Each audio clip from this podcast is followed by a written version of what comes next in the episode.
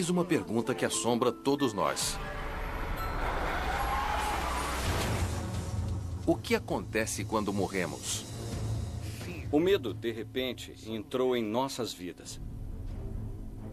Algumas pessoas dizem que já viram o outro lado. Abriu como um rasgo na cortina daquela realidade. Eles não são mais eles mesmos. E também não estão mais no espaço e no tempo.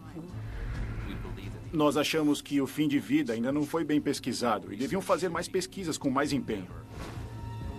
A morte é o fim? Não há nenhuma prova científica de que existe vida após a morte. Ou existe algo mais? Foi realmente um milagre.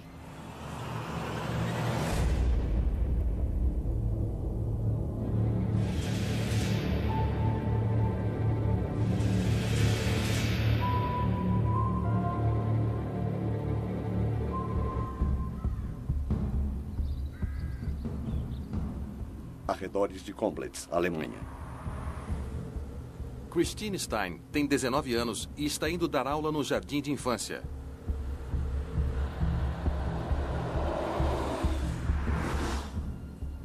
Ela faz o mesmo caminho todos os dias. Mas agora ela está para fazer outra viagem. Que a colocará cara a cara com a morte.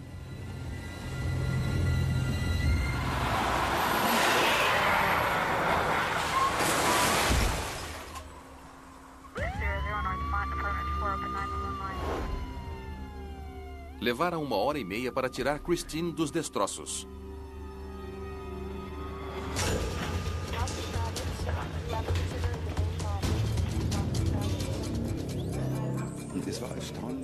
Foi grave.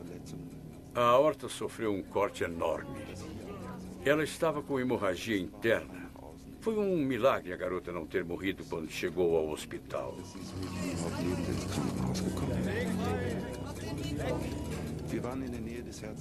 Nós estávamos trabalhando perto do coração para estancar a hemorragia. E de repente o coração parou de bater.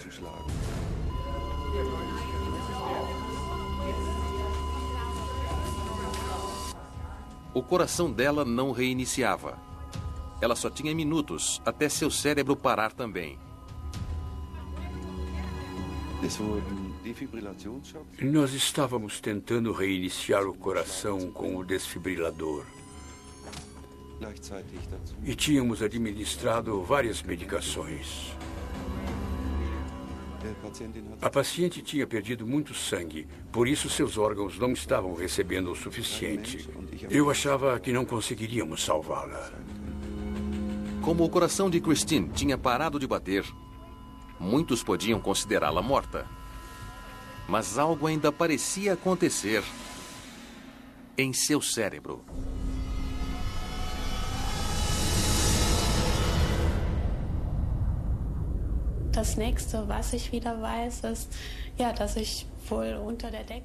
De repente, eu estava pairando no teto do quarto. Eu podia me ver deitada numa mesa de cirurgia. Vi os cirurgiões e ouvi os dois conversando entre si. A conversa era muito agitada. Percebi que era sobre vida ou morte.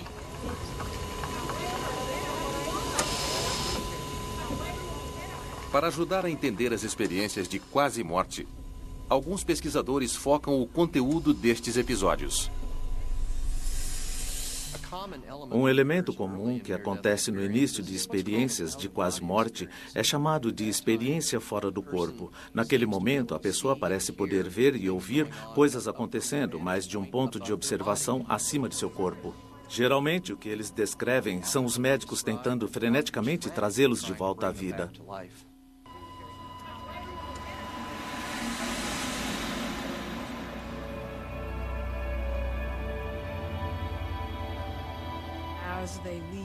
Ao deixar o corpo, elas começam a fazer esta conexão. Começam uma viagem a partir da vida atual para o que seria além desta vida, depois desta vida, fora desta vida.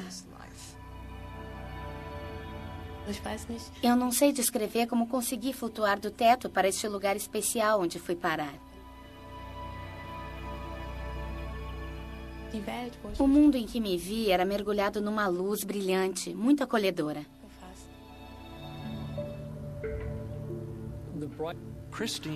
A consciência de Christine sobre esse mundo maravilhoso é um clássico.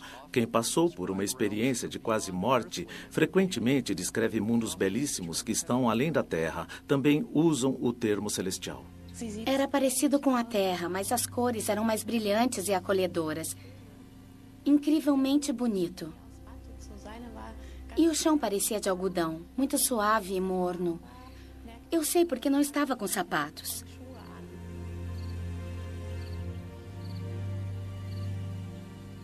Eu usava um vestido azul claro, longo. Eu achei estranho porque eu não tinha um vestido assim.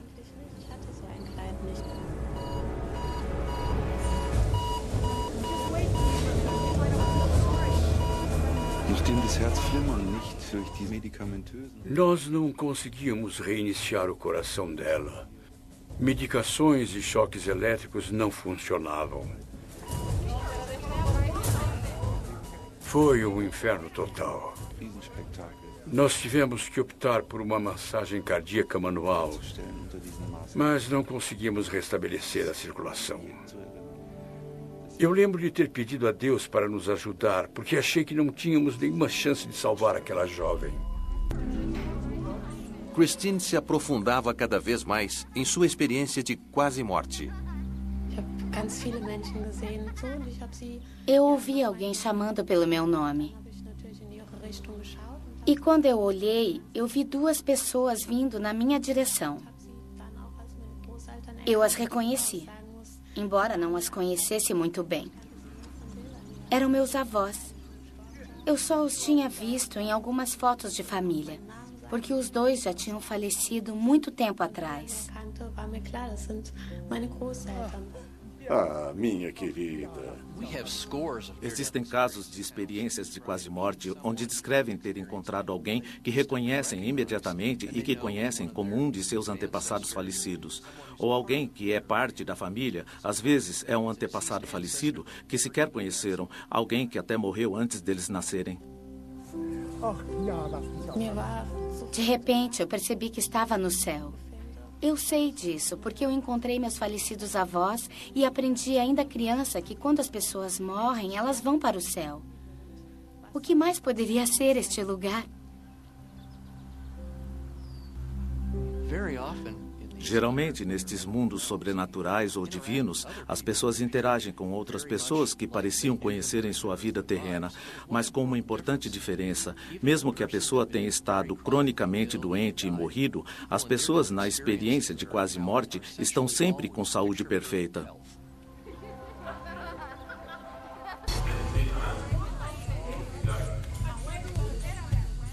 Enquanto os médicos tentam salvar Christine, sua experiência de quase morte está para dar uma virada inesperada. É muito comum haver um diálogo das outras pessoas com eles sobre voltar ao seu corpo terrestre. Meus avós me disseram: sua hora não chegou ainda. Você tem que voltar e realizar uma grande missão na sua vida.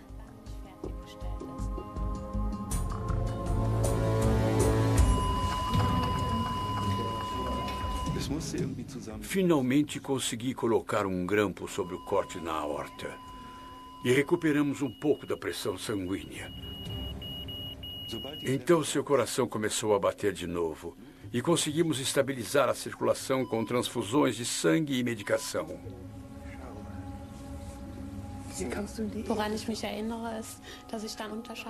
Eu podia me ver na mesa de cirurgia e ouvi o cirurgião gritar: Nós conseguimos! Trouxemos a garota de volta.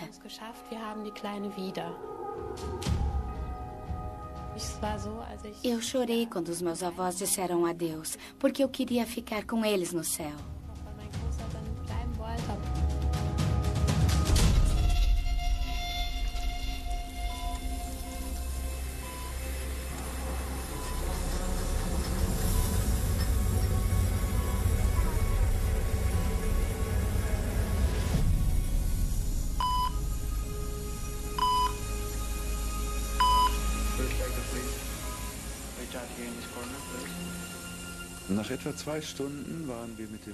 Após cerca de duas horas, nós terminamos a cirurgia.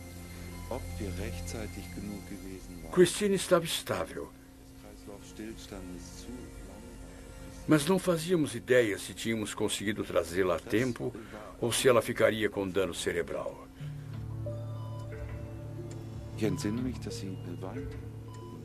Lembro de ver Christine chorando durante a recuperação. Isso é muito incomum. Geralmente as pessoas não acordam chorando.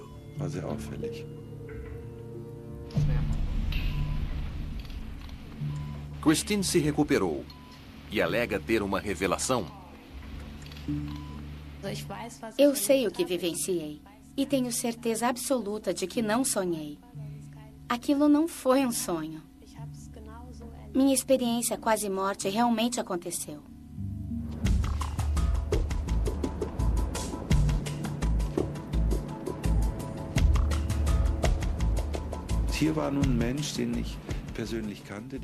Se tem alguém que conheço bem, é um dos meus pacientes. Ela me disse que assistiu ao desespero na mesa de cirurgia. Isso é inacreditável, mas ela descreveu exatamente como aconteceu. Quando alguém está em crise, deitado numa cama de hospital, ele pode parecer em coma para o pessoal do hospital porque não se mexe, mas, na verdade, está assistindo num estado de hiperalerta tudo o que está acontecendo ao seu redor.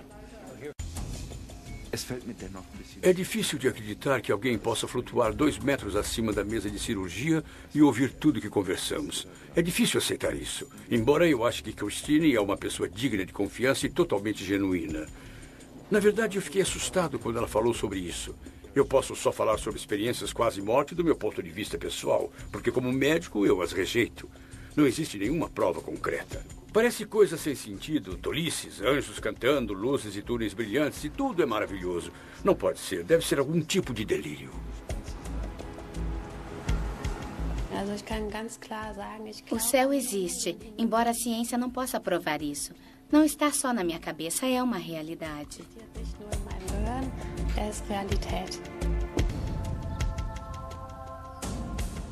Se a experiência de Christine foi uma alucinação, ela não está sozinha. Milhões de pessoas relataram ter tido experiências de quase morte. No outro lado do mundo, na Virgínia, Estados Unidos, a família Alexander Lynchburg. Está para enfrentar sua própria crise.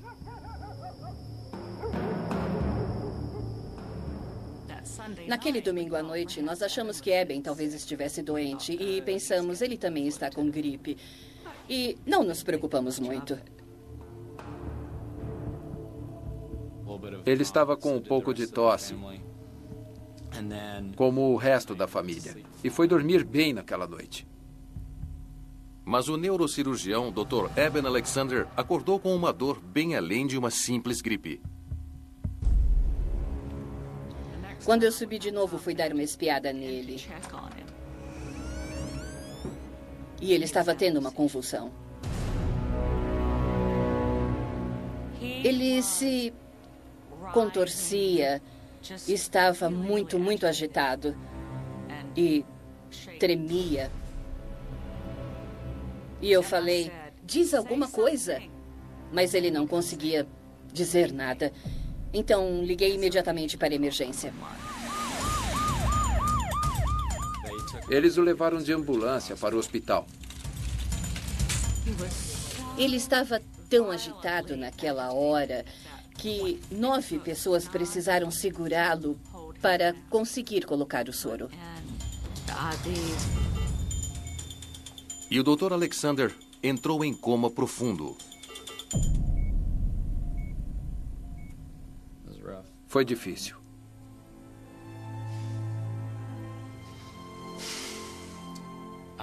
Eu lembro da primeira vez que fui ao hospital. Lembro claramente quando o vi lá. O quarto não estava muito iluminado. E quando cheguei perto dele e finalmente parei, parecia que a vida tinha se esvaído de seu rosto.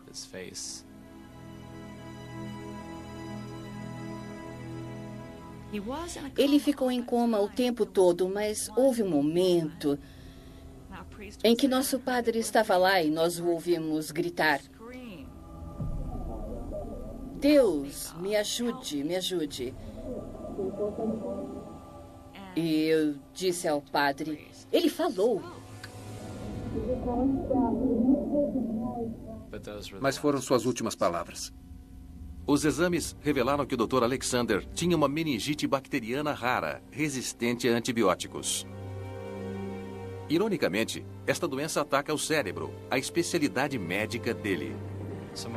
Alguém naquela situação só tem entre 1 a 2% de chance de sobrevivência.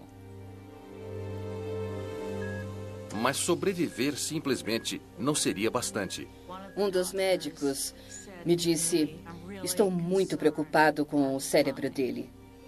Isso significava que o corpo podia sobreviver, mas ele seria um vegetal. Seu cérebro não estaria lá. E isso causou muitas lágrimas. Foi meu pior momento naquela semana. Era um mistério porque eles continuavam dando doses triplas de antibióticos e não havia nenhuma reação.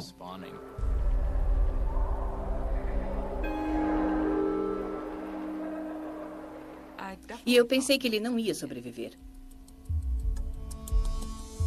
Eben Alexander avançava lentamente em direção à morte.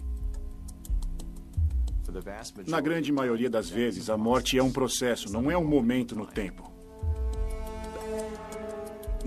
Muitos acham que o momento da morte é quando o cérebro morre.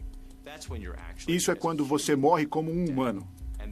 Este momento no tempo não é facilmente delineado em termos clínicos.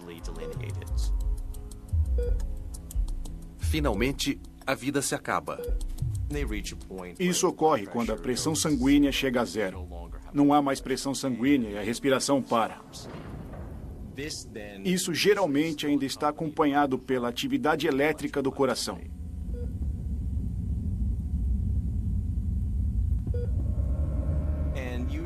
E nos momentos finais, ainda veremos uns últimos suspiros. E finalmente a linha reta. Isso é quando alguém é declarado clinicamente morto.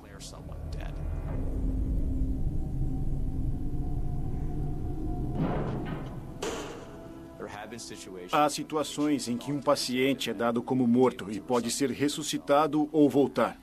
Por isso, tomamos muito cuidado nesse processo, antes de declarar alguém clinicamente morto. Um respirador mantém o corpo de Alexander vivo, mas a meningite destruiu seu cérebro. A coisa mais perturbadora para mim era quando as enfermeiras entravam, levantavam a pálpebra dele e iluminavam em seus olhos com uma lanterna. Não havia nenhuma reação, a pupila não aumentava nem diminuía, isso não era bom. Geralmente, a reação da pupila contraindo é importante, porque significa que as partes do cérebro que controlam isso estão funcionando.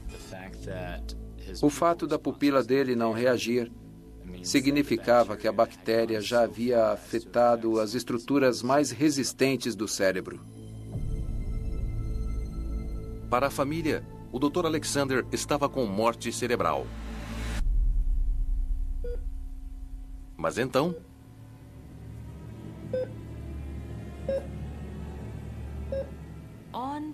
Na sexta-feira, quinto dia, eu senti que ele estava apertando minha mão. Ele tentava abrir os olhos. Foi surpreendente.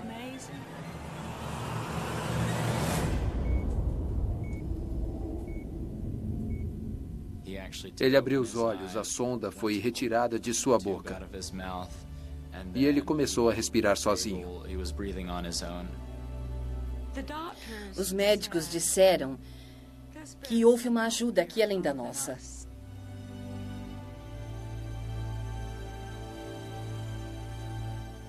Nós não sabíamos o que fazer, exceto agradecer pelo milagre dele estar aqui.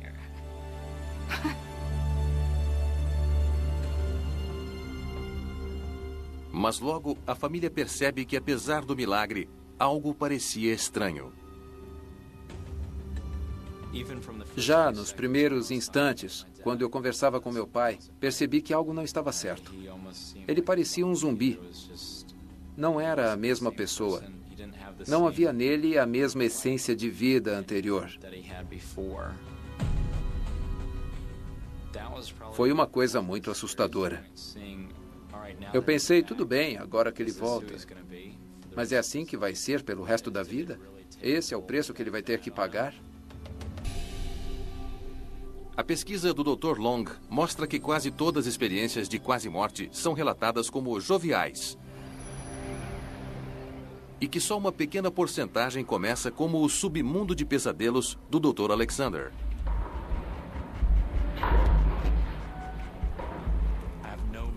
Eu não tenho nenhuma lembrança da minha vida, de nenhuma palavra, de nenhum idioma, de nenhum conhecimento de humanos ou deste universo. Só deste subterrâneo borbulhante, espumante, obscuro. De repente, a experiência do Dr. Alexander muda. Então, do nada, apareceu uma melodia de luz girando.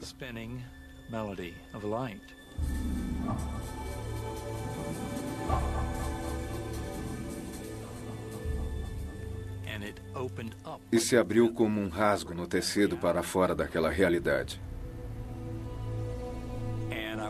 E eu saí daquela escuridão para um lindo vale verdejante.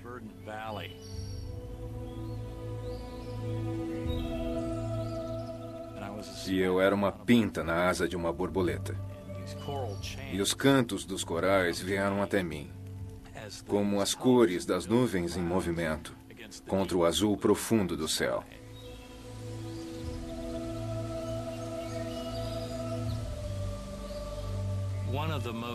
Uma das lembranças mais preciosas foi o indescritível conforto daquele amor incondicional. Com a presença divina em todo o cenário. E a incrível compreensão de que você está aqui para aprender muitas coisas. Mas não está aqui para ficar. Você deverá voltar.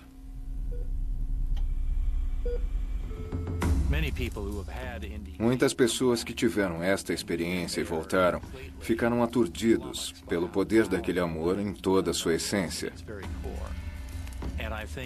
e de poder trazê-lo para este mundo numa linguagem escassa com a qual tentamos descrever as coisas.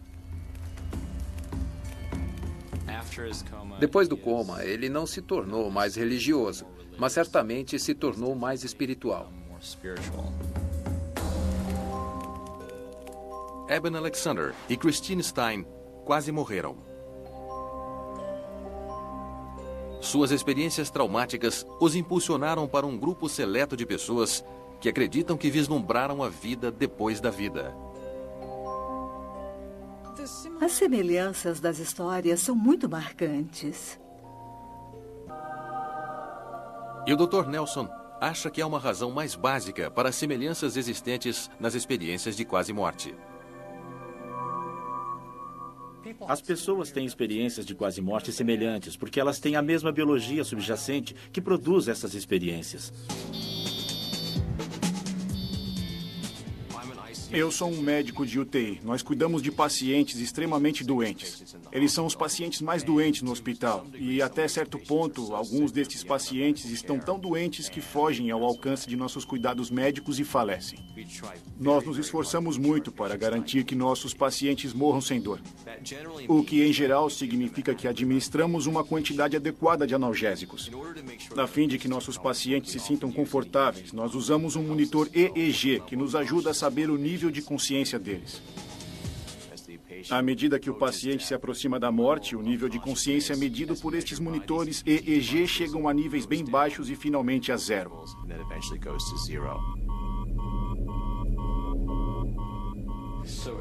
Nesse ponto, eles não estão mais respirando, e este é quando um paciente acaba de falecer. Depois que ele morre, o monitor do paciente mostra uma oscilação na atividade cerebral.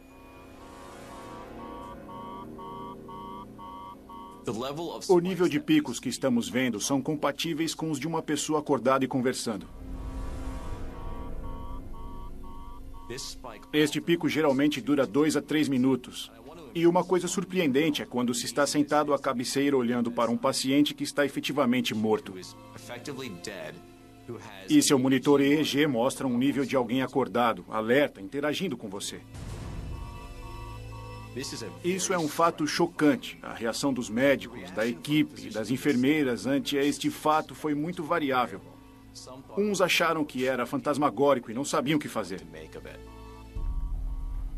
A cronologia do pico é quase a mesma quando a pressão sanguínea da pessoa cai para zero. Nós ainda precisamos ver isso acontecer num paciente que tem uma pressão sanguínea normal.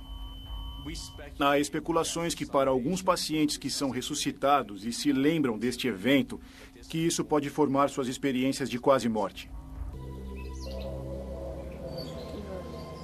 O Dr. Alexander discorda. Ele agora acredita que a consciência acontece fora de nossos corpos e que isso explica as experiências que ele teve durante seu coma. Sou um neurocirurgião acadêmico. Eu passei mais de 20 anos em grandes centros neurocirúrgicos. Quanto mais tempo eu passava naquele campo, mais difícil era ver que consciência pode existir depois que o cérebro e o corpo morrem.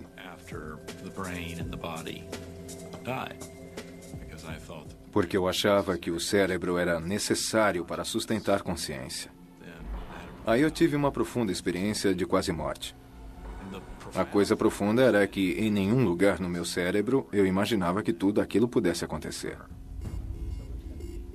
O Dr. Alexander disse que sua meningite criou uma simulação precisa da morte. O motivo da meningite ser um modelo tão perfeito para a morte humana é que ela ataca toda a superfície exterior do cérebro, a parte que nos torna humanos. A camada superior do cérebro, o neocórtex, controla o pensamento e a fala. Esta é minha ressonância no terceiro dia da minha doença. O que estamos vendo aqui é que tem pus por toda a superfície do cérebro.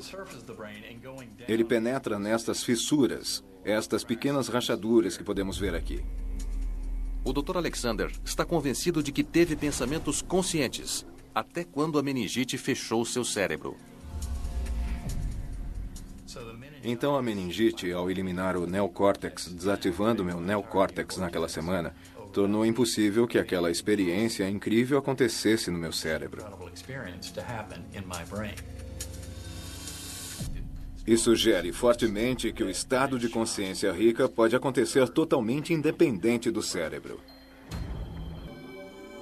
Tanto o Dr. Alexander como Christine dizem que suas experiências de quase morte mudaram suas convicções.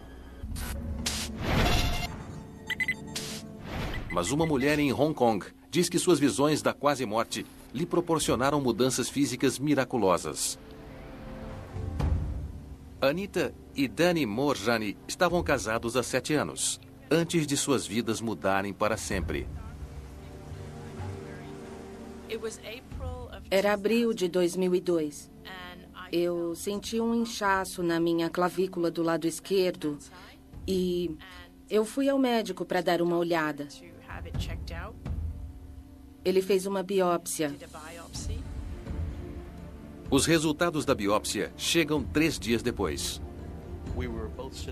Estávamos sentados na clínica e o médico veio em nossa direção, disse que tinha feito o exame e que ela tinha um linfoma de Hodgkin, que era uma forma de câncer. Eu fiquei entorpecida. Fiquei realmente entorpecida. O medo, de repente, entrou em nossas vidas como nunca. Nunca havia entrado antes. Ele continuou progredindo e ficando pior, e se espalhou pelo meu corpo num período de três anos e dez meses. Eu decidi não fazer quimioterapia porque eu assisti minha melhor amiga e o cunhado do meu marido morrerem enquanto faziam quimioterapia. E eu achei que a quimioterapia os tinha matado. Anita fez tratamentos alternativos, mas piorou. Meus pulmões estavam cheios de líquido. Eu respirava com a ajuda de um tanque de oxigênio. Eu tinha lesões abertas na pele. Eu pesava mais ou menos 36 a 28 quilos porque meus músculos se deterioraram. E eu comecei a aceitar o fato de que eu ia morrer. O tempo de Anita estava acabando. Na manhã de 2 de fevereiro de 2006, eu não acordei.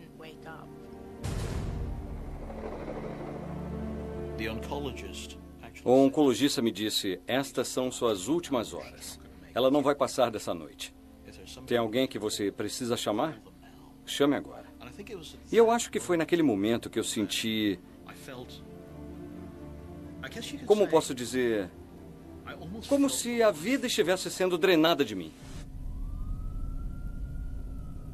Ao longo da noite, Anita parecia sem vida. Mas sua mente estava agitada. Durante essa experiência, eu senti como se tivesse passado para outra dimensão. Onde eu fiquei ciente de coisas além daquele quarto do hospital onde eu estava.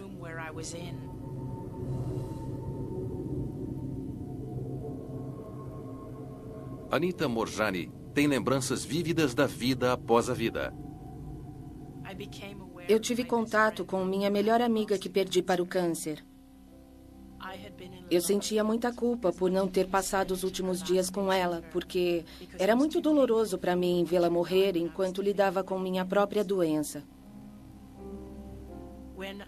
Quando eu a encontrei no outro reino, tudo que eu senti dela foi amor e compreensão incondicional. Ela entendeu porque eu não estava lá e foi realmente incrível.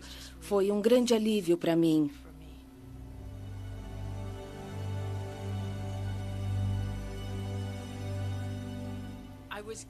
Eu recebi uma escolha sobre voltar ou seguir em frente para a morte.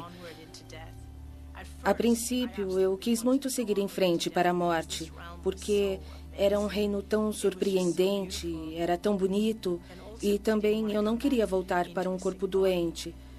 Mas aí aconteceu uma coisa. Eu comecei a entender que se eu escolhesse voltar para o meu corpo, meu corpo curaria bem depressa.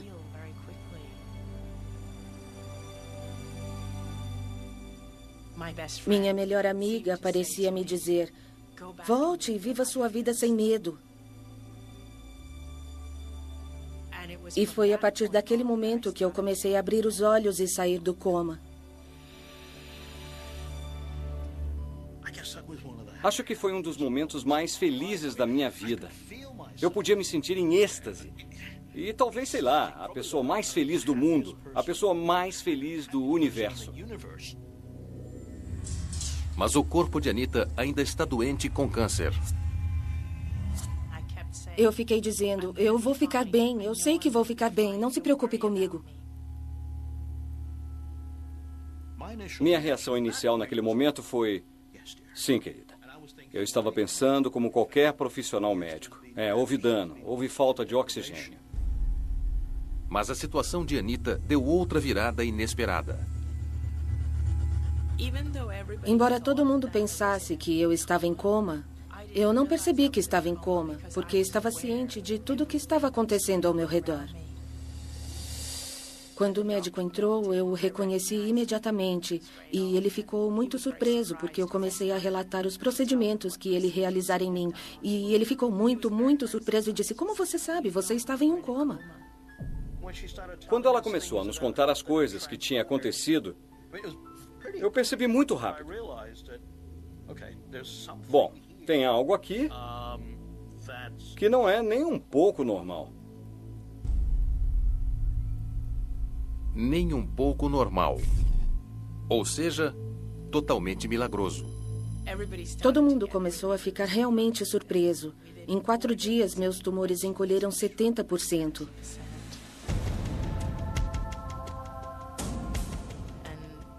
E em três semanas não conseguiam mais achar câncer em todos os exames que fizeram.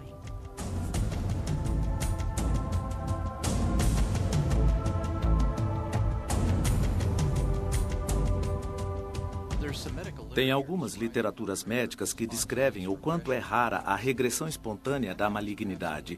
Isso só acontece em um caso de entre 100 mil. E por regressão, quero dizer que o câncer fica menor. Para ele ir embora totalmente, é muito mais raro ainda. Vários médicos examinaram meu caso depois que isso aconteceu. E cada médico apresentou uma explicação diferente. Os médicos que me trataram acham que foi o tratamento deles. E eu acho que foi meu estado alterado de consciência. Assim que eu descobri a verdade de quem realmente sou, soube que seria curada. Anita associou duas coisas muito afortunadas: sua experiência de quase morte e sua remissão de câncer. Embora ela os tenha tido juntos, isso não significa que eles estejam relacionados. Anita Morjani, Christine Stein e Eben Alexander. Todos vieram de um sopro da morte. Eles recuperaram a saúde, certos de que tiveram um vislumbre de vida após a vida. Foi simplesmente atordoante. Eu sinto que quando converso com as pessoas sobre isso, que estou apenas lembrando de alguma coisa que elas conhecem num nível muito mais profundo. A vida depois da morte desafia o atual raciocínio científico. Esse tópico parece muito esotérico e há muita ansiedade e insegurança ao redor disso, mas absolutamente zero de ciência. A convicção e prova do céu é uma questão de fé, não é uma questão de ciência. Reais ou não, experiências de quase morte têm repercussões mundiais. A vida após nossas vidas deu esperança às pessoas. Por exemplo, sabemos através de estudos psicológicos que as pessoas são muito mais resilientes às coisas desagradáveis que a vida lhes apresenta. Eu não tenho mais medo de morrer. Isso não quer dizer que eu não me importaria de morrer amanhã, não é isso. Eu espero morrer quando estiver velha, porque eu sei que haverá algo mais depois desta vida. E eu vi o que é. E é um pensamento maravilhoso e realmente reconfortante para mim.